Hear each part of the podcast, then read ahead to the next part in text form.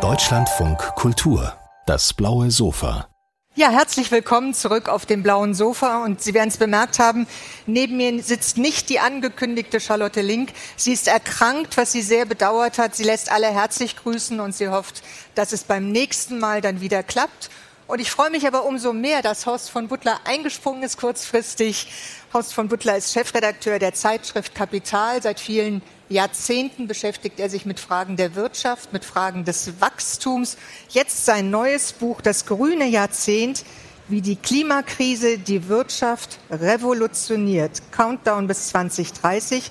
Revolution ist ein großes Wort, aber um nichts Geringeres geht es. Und Sie haben selbst gesagt, dass dieses Thema sich Ihnen plötzlich eröffnet hat. Sie haben sich zwar länger damit beschäftigt, aber es gab so eine Art Flash, als Sie eine Studie der Internationalen Energieagentur gelesen haben.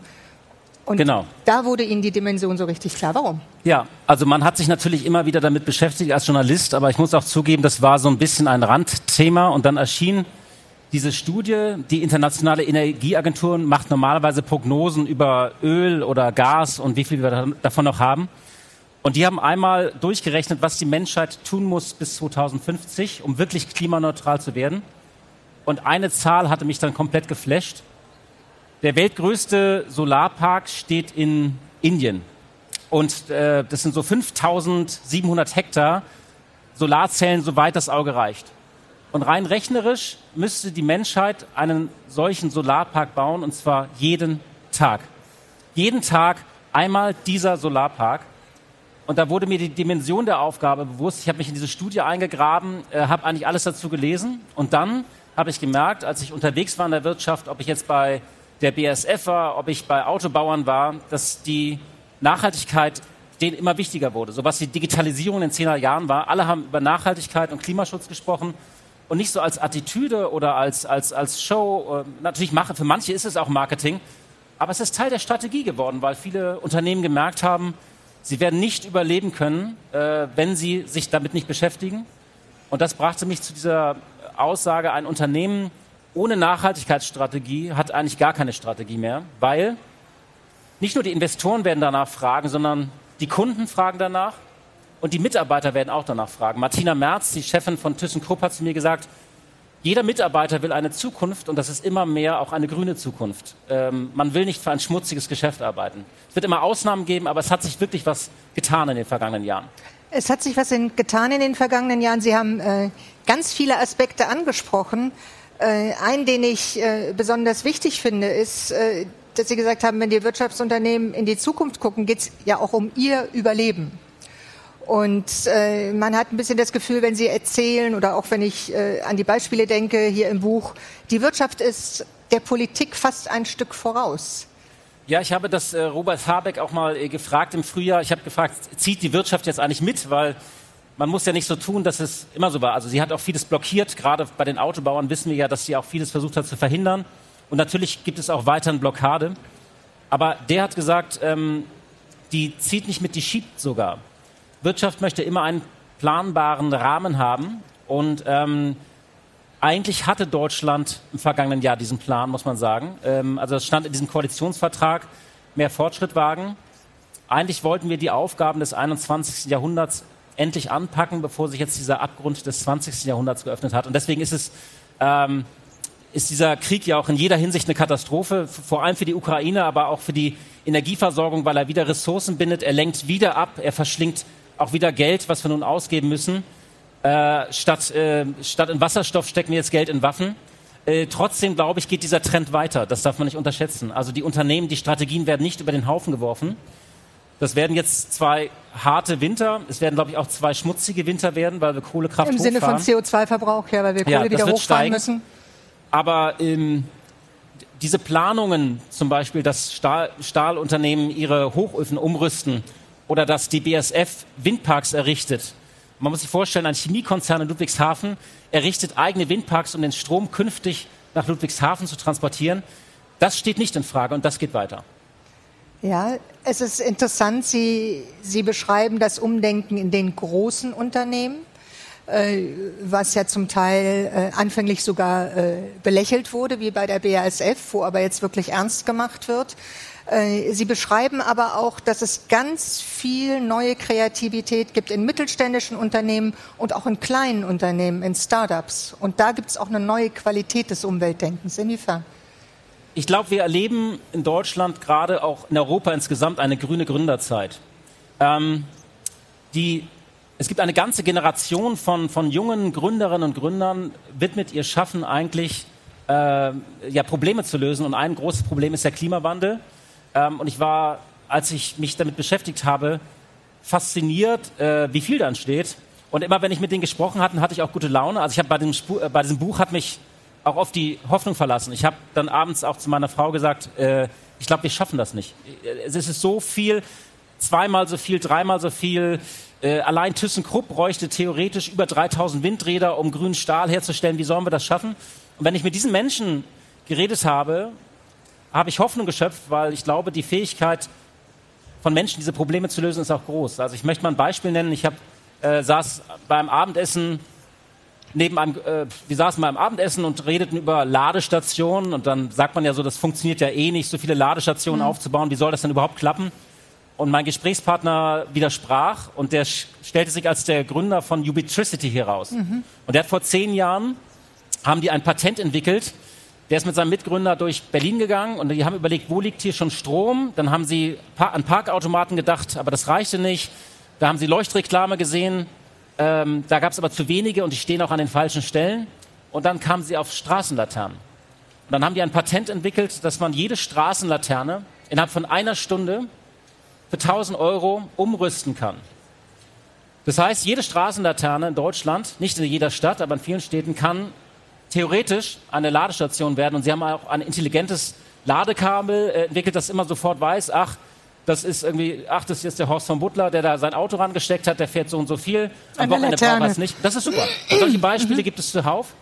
Und in Deutschland merke ich... Also pragmatische, umsetzbare Beispiele. Genau. Und sie wollen Lösungen schaffen. Natürlich wollen die auch Geld verdienen, das will ich jetzt nicht verklären. Aber es gibt einfach, die haben schon eine Mission, die Welt nicht zu erobern, sondern auch zu verbessern. Und das hat mir immer Mut gemacht. Und oft gerade in Berlin gibt es jetzt, das am schnell wachsende Unternehmen in Deutschland ist gerade Enpal. Das ist ein Unternehmen, das vermietet Solaranlagen.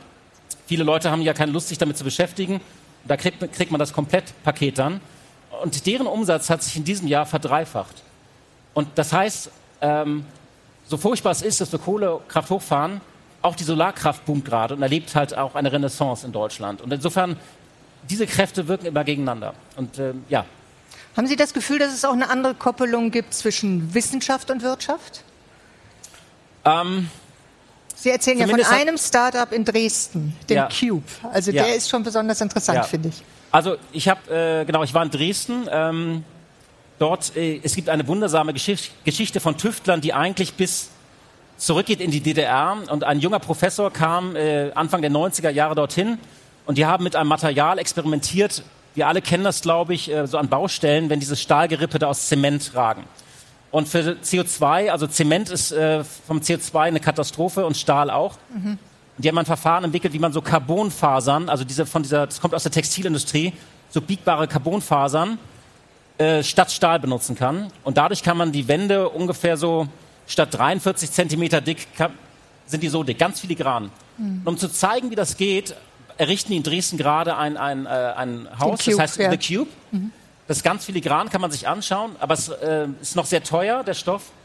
Aber in Dresden ist ein ganzes Cluster entstanden, inzwischen aus Unternehmen, aus Start-ups, Fraunhofer-Instituten, also Universität, auch stark gefördert von der Politik, wo man wirklich sagen kann, da entstehen wirklich neue Unternehmen und vielleicht auch neue Unternehmen von Weltrang, die das aufbauen. Und das ist interessant, ich habe gefragt, warum machen wir das nicht mehr? Weil er hat gedacht, wir könnten sofort alle Brücken, diesen Carbonbeton reparieren.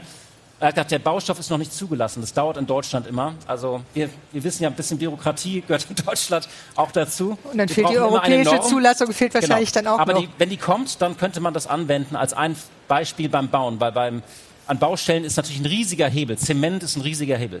Ja, da gab es eine Zahl, die mich besonders beeindruckt hat, dass die Chinesen innerhalb von 3 Jahren den kompletten Zement verbaut haben, den die Amerikaner in Jahrzehnten aufgebaut haben. In einem ganzen Jahrhundert. In einem ganzen Jahrhundert. Die Chinesen haben genauso viel Zement verbaut, wie, wenn man sich das Empire State Building und die ganzen amerikanischen Highways anguckt. Und das führt natürlich auch mal zu dieser Frage, viele Menschen sagen immer, das bringt doch nichts, wenn wir das machen, wenn die Chinesen nicht mitziehen. Mhm. Und was einem, glaube ich, nicht so klar ist, dass die Länder werden in unterschiedlichen Geschwindigkeiten Klimaschutz machen. Weil natürlich das, was die Europäer in die Luft gepustet haben, historisch gesehen sehr viel mehr ist als jetzt die Inder oder die Chinesen. Deswegen bekommen diese Länder mehr Zeit. Oder die Pakistanis, die gerade abgesoffen sind. Ein Drittel des Landes ist überflutet, obwohl sie nur für 1% der CO2-Emissionen verantwortlich sind. Aber im besten Fall, und ich nenne das immer das Festnetzphänomen, wir wissen ja, Afrika hat nie ein Festnetz gehabt. Sie sind direkt auf den Mobilfunk übergesprungen, haben also eine Technologie übersprungen. Dass Menschen in Südamerika oder in Indien, die in die Mittelschicht kommen, und die müssen ja oft erst aus der Armut kommen, das ist die wesentliche Aufgabe von deren Ländern, und das muss man denen auch zugestehen, dass sie nicht das gleiche Leben führen wie ein normaler Amerikaner oder Europäer. Also die werden nicht 6 bis 7 Verbrennerautos fahren, sondern im besten Fall gleich ein E-Auto. Die werden nicht sich 2, 3 Ölheizungen einbauen, sondern im besten Fall dann gleich auch wie eine Wärmepumpe. Und die werden natürlich auch erneuerbare Energien aufbauen. Also es wird in diesen Ländern in einer ganz anderen Geschwindigkeit gehen als in unseren Ländern. Und die Chinesen, ja, die bauen Kohlekraft hoch, aber sie sind auch der größte Markt für E-Autos. Und wenn man sich anschaut, was dort an erneuerbaren Energien zugebaut wird, also die Chinesen machen immer beides, aber wir müssen trotzdem, jedes Land muss seine eigenen Hausaufgaben machen. Und im besten Fall entwickeln wir hier auch Technologien, die dann in die Welt auch wieder exportiert werden können. Also ich finde das eine hochinteressante Überlegung, weil es ja sagt, im Grunde genommen, dieser Anspruch der linearen Entwicklung, die wir durchlaufen sind, den kann man verkürzen, indem man eben die Innovation schneller in andere Länder bringt und die Fehleranzahl dadurch reduziert. Ja. Also nicht jeder muss dieselben Fehler machen wie alle Europäer. Das bringt mich aber noch zu einem anderen Punkt. Sie schreiben ja auch von Begrenzung. Also das Demokratieversprechen ist ja immer mit Wachstum verbunden gewesen und auch mit Wohlstand. Und niemand ist ja so naiv zu denken, dass diese grüne Revolution ohne Beschränkungen zurechtkommt. Und auch in dem Parteiprogramm oder in dem Regierungsprogramm, was Sie zitiert haben, ist ja sehr viel von Begrenzung, von Weglassen, von Veränderung die Rede. Das wird tatsächlich eine sehr große Herausforderung, vor allem für Politikerinnen und Politiker, weil das einfachste politische Versprechen ist ja... dir wird es besser gehen dir wird es in 4 Jahren besser gehen, aber überhaupt, dir wird es besser gehen. Also ein Wohlstandsversprechen. Als deinen Eltern, als deinen Großeltern. Genau. Und das ist ja auch sehr menschlich, dass man sagt ja immer, ich möchte, dass es meinen Kindern besser geht, als es mir geht. Und dieses Wohlstandsversprechen, ich meine, Ludwig Erhard hat es mal so schön genannt, Wohlstand für alle, das wird sehr viel komplizierter und komplexer. Robert Habeck versucht das so ein bisschen mit einer Dialektik der Freiheit, aber das Wohlstandsversprechen zu sagen, ja, das wird Jobs kosten, das wird kompliziert, wir müssen verzichten, aber das bringt vielleicht auch neues Wachstum. Und wenn wir das nicht tun, dann kostet das vielleicht sehr viel mehr und wir müssen es tun. Also das ist ein sehr kompliziertes Versprechen. Und es ist ja auch noch nie die Menschheit eingeschworen worden auf ein Ziel in sehr weiter Zukunft, 2050. Und ich schreibe ja nur über den Plan bis 2030. Wir hatten das eigentlich nur einmal, und zwar jetzt in der jüngsten Vergangenheit, bei dem Corona-Impfstoff. Aber das war ein Ziel, weltweit einen Corona-Impfstoff zu finden. Und wir müssen jetzt eigentlich 1000-mal BioNTech finden, also Durchbrüche, technologische Durchbrüche, Erfindungen bis 2050. Und dieses Ziel zu formulieren, das ist nicht einfach. Und es wird Populisten in vielen Ländern geben, die, glaube ich, versprechen, dass man das nicht gehen muss, diesen Weg. Und, weil man es nicht schafft und weil man lieber... Ja, man kann sagen, dann, ja. Ich glaube, die Kunst wird es sein, dass man diesen Weg mitgeht und es wird auch um Verzicht gehen. Ich bin überhaupt gar kein Verzichtsprediger, aber es wird tatsächlich, wir sollten alle weniger Fleisch essen. Ich glaube, Sie sind da einfach nur realistisch. Ja. Was ich auch sehr spannend finde in diesem Buch ist, dass Sie ja auch beschreiben, jetzt am Beispiel BioNTech, dass man im Grunde genommen die Frage von Wachstum an das Wohl des Planeten koppeln muss. Also nicht jetzt ans eigene Wachstum nur denken, losgelöst von den Auswirkungen dessen, was man tut. Also im Grunde genommen muss man eigentlich nur das klingt so einfach, sich überlegen, welche Folgen hat mein Tun. Also im Positiven oder im Negativen. Aber das ist ja unfassbar schwierig. Bisher ist das noch nicht gelungen. Also im besten Fall verändert sich die Wachstumsgeschichte. Also wir haben ja ein Jahrhundert hinter uns mit sehr erfolgreichem Wachstum, aber auch ungezügeltem Wachstum. Und diese Wachstumsgeschichte muss sich in den nächsten 10, 20 Jahren ändern. Es ist aber nicht ausgeschlossen. Also es gibt ja neue Geschäftsmodelle. Wir haben halt 100 Jahre oder über 150 Jahre Öl und Gas und Kohle dafür verbrannt. Und wir werden künftig das nicht mehr tun. Wir werden erneuerbare Energie nutzen und Wasserstoff. Und was ich immer nur sage, das heißt nicht, dass wir aufhören zu wachsen. Wir müssen ja auch wachsen, weil es müssen noch hunderte Millionen Menschen aus der Armut geholt werden. Dafür brauchen wir Wachstum. Ja, und unsere Gesellschaft muss sich ja auch radikal verändern. Ja, genau. Auch das geht nicht ohne Wachstum. Und deswegen, ich habe so viele Beispiele von neuem Wachstum gefunden. Also ich habe zum Beispiel mit einem ganz alten Maschinenbauer telefoniert, Voith heißen die. Die sind bekannt für ihre Papiermaschinen. Aber die bauen auch Wasserkraftwerke, also große Turbinen für Wasserkraft.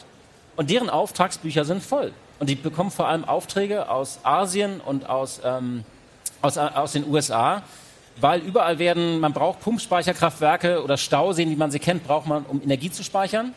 In Deutschland wird das nicht mehr, ist zu eng, ist nicht genug Platz hier, aber andere Länder werden riesige Stauseen noch errichten, um Energie zu speichern. Und das bedeutet eben auch neues Wachstum. Und diese Milliarden oder Billionen, die wir investieren müssen, das sind ja keine Kosten, das sind Investitionen. Also wenn wir alle Fabriken umrüsten, wenn wir Ladestationen errichten, wenn wir Windräder errichten, wenn wir riesige Solarparks errichten, das bedeutet ja auch, dass wir mit diesen Kosten, das sind Investitionen, dafür das werden Menschen installieren müssen, der ganze Austausch von Infrastruktur. Also man muss keine Angst haben. Angst ist ohnehin ein schlechter Ratgeber. Man muss keine Angst haben und man sollte keine Angst haben. Und Sie beschreiben ja auch eine ganz neue Form der Zusammenarbeit. Ja. Also Handel als Zusammenarbeit, viel vernetzter, findet ja heute auch schon statt, auf europäischer Ebene, aber auch darüber hinaus. Genau, es gibt neuartige Allianzen. Ich möchte mal so ein Beispiel nennen in Batterieproduktion. Also da dachten die Europäer, eine Zeit lang, das machen die Chinesen, das beziehen aus Asien Batterien für unsere E-Autos. Und in den vergangenen Jahren ist es gelungen, erste Batteriefabriken zu errichten. Und das Unternehmen da hinten, das liegt in Schweden. Schweden ist sowieso ein tolles Land. Northvolt heißt das. Und dahinter stehen Autohersteller, Energiekonzerne, auch Start-up-Gründer. Und die haben alle gemeinsam dieses Batterieunternehmen großgezogen. Und diese neuen Formen von Allianz und Kooperation ist so ein Kennzeichen im grünen Jahrzehnt. Also wir brauchen ein neues Betriebssystem für die Wirtschaft. Ja. Und die Ansätze dafür gibt es in Deutschland, darüber hinaus in Form von neuer Zusammenarbeit. Horst von Buttlar, unsere Zeit ist leider rum. Das grüne Jahrzehnt, wie die Klimakrise die Wirtschaft revolutioniert, erschien bei Penguin Books. Ein sehr spannendes, hoffnungsmachendes, aber nicht unrealistisches Buch. Vielen Dank für das Gespräch. Dankeschön für die Einladung. Danke.